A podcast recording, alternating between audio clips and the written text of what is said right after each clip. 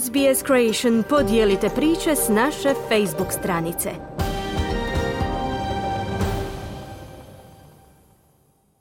Današnjim vijestima poslušajte, u talijanskom gradu Milanu je došlo do masovnog napada nožem, prilikom čega je smrtno stradala jedna osoba, a ranjeno pet drugih.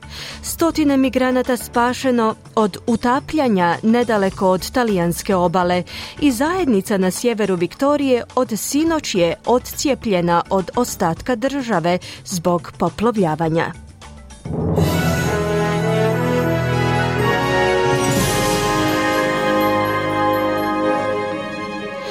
Slušate vijesti radija SBS, ja sam Ana Solomon. Započinjemo vijestima iz svijeta. U talijanskom gradu Milanu je došlo do masovnog napada nožem, prilikom čega je smrtno stradala jedna osoba, a ranjeno pet drugih, uključujući i nogometaša Pabla Marija. 46-godišnji napadač je zgrabio nož izložene na prodaju u jednom trgovačkom centru i počeo ubadati nasumično ljude oko sebe, od kojih je jedan bio zaposlenik trgovačkog centra koji je preminuo na putu do bolnice.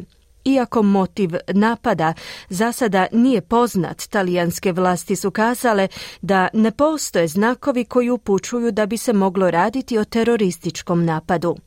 Među ozlijeđenima je i Pablo Mari, branič nogometnog prvoligaša Monce koji nije pretrpio značajne ozljede.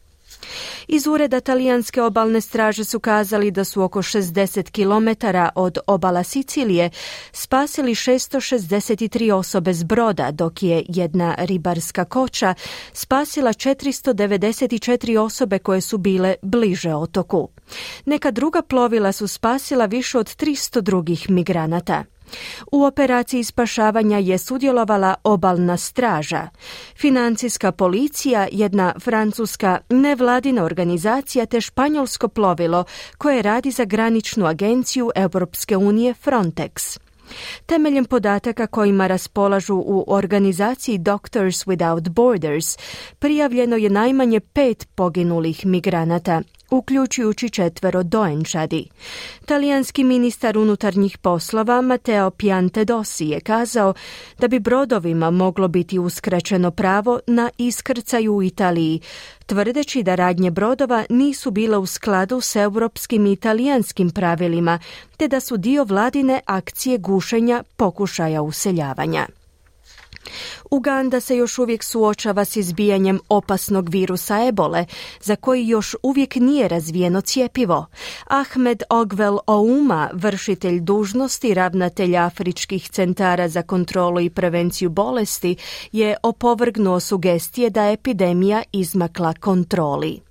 Ouma je kazao da su vlasti imale, citiramo, dobru preglednost svih kontakata i da nadziru 98% dokumentiranih kontakata. Epicentar izbijanja posljednjeg vala virusa je ruralna zajednica u središnjoj Ugandi, oko 150 km od glavnog grada Kampale. Ouma je detaljno opisao mjere koje se trenutačno poduzimaju kako bi se zaštitilo stanovništvo, posebice djeca koja su često prijenosnici bolesti. Izraelski i libanonski čelnici su tijekom jučerašnjeg dana finalizirali pomorsku granicu. Uz pomoć američke i francuske vlade sporazumom su riješeni proturječni zahtjevi između izraelskih i libanonskih vlasti nad 860 četvornih kilometara sredozemnog mora.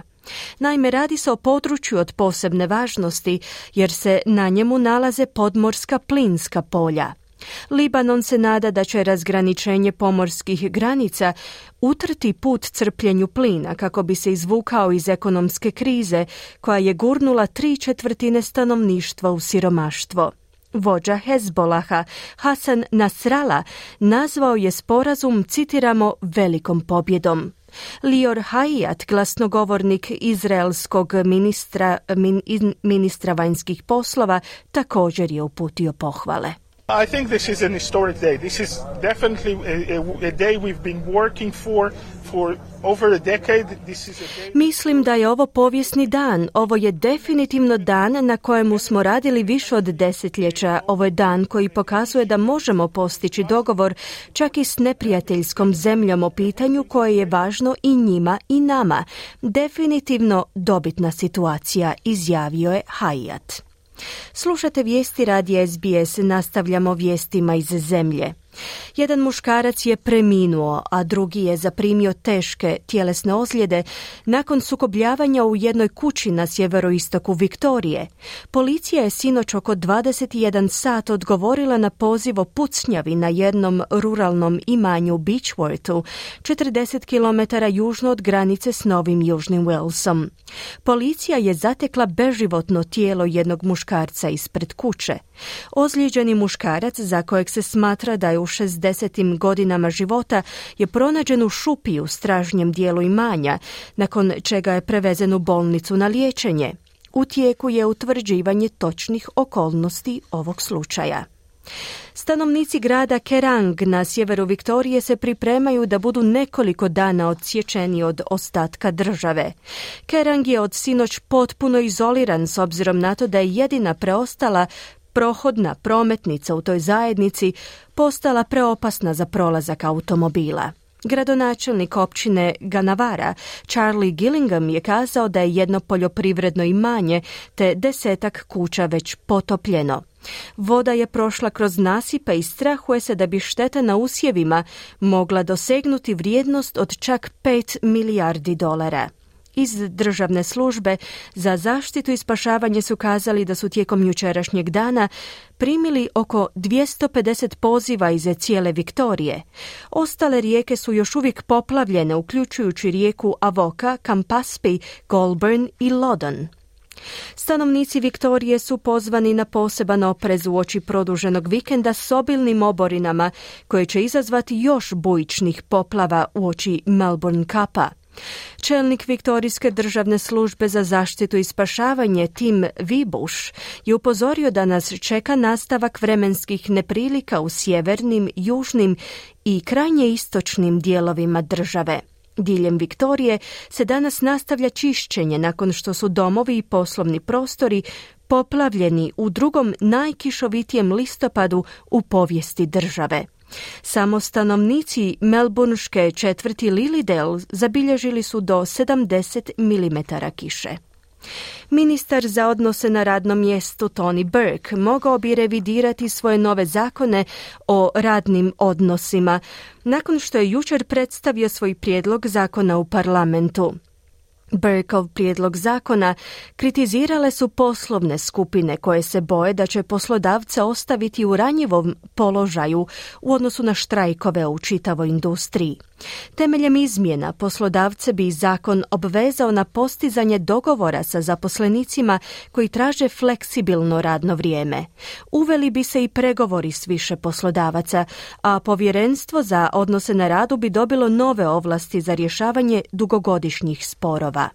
Vlada je predložila da bi mogla surađivati s poslovnim skupinama kako bi doradila svoje zakonodavstvo. Nacrt zakona je prvi u nizu očekivanih reformi ministarstva pod vodstvom Tonija Burka za reformu prava radnika.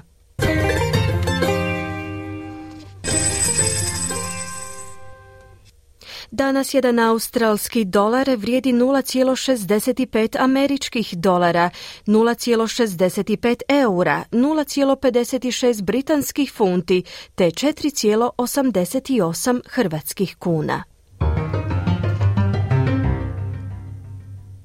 I na koncu kakvo nas vrijeme očekuje tijekom današnjeg dana u većim gradovima Australije. Pert djelomična naoblaka uz najvišu dnevnu temperaturu do 25 stupnjeva Celzija. Adelaide također djelomično oblačno i 18 stupnjeva. Melbourne pljuskovi 14, Hobart slični vremenski uvjeti pljuskovi te 16 stupnjeva. Kambera manji pljuskovi 15, Sidney sunčano 25 i u Brisbaneu će prevladavati sunčano uz najvišu dnevnu temperaturu do 35 stupnjeva i na posljedku Darwin sunčano uz 35 stupnjeva Celzija.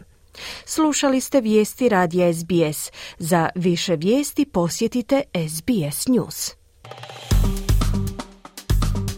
Kliknite like, podijelite, pratite SBS Creation na Facebooku.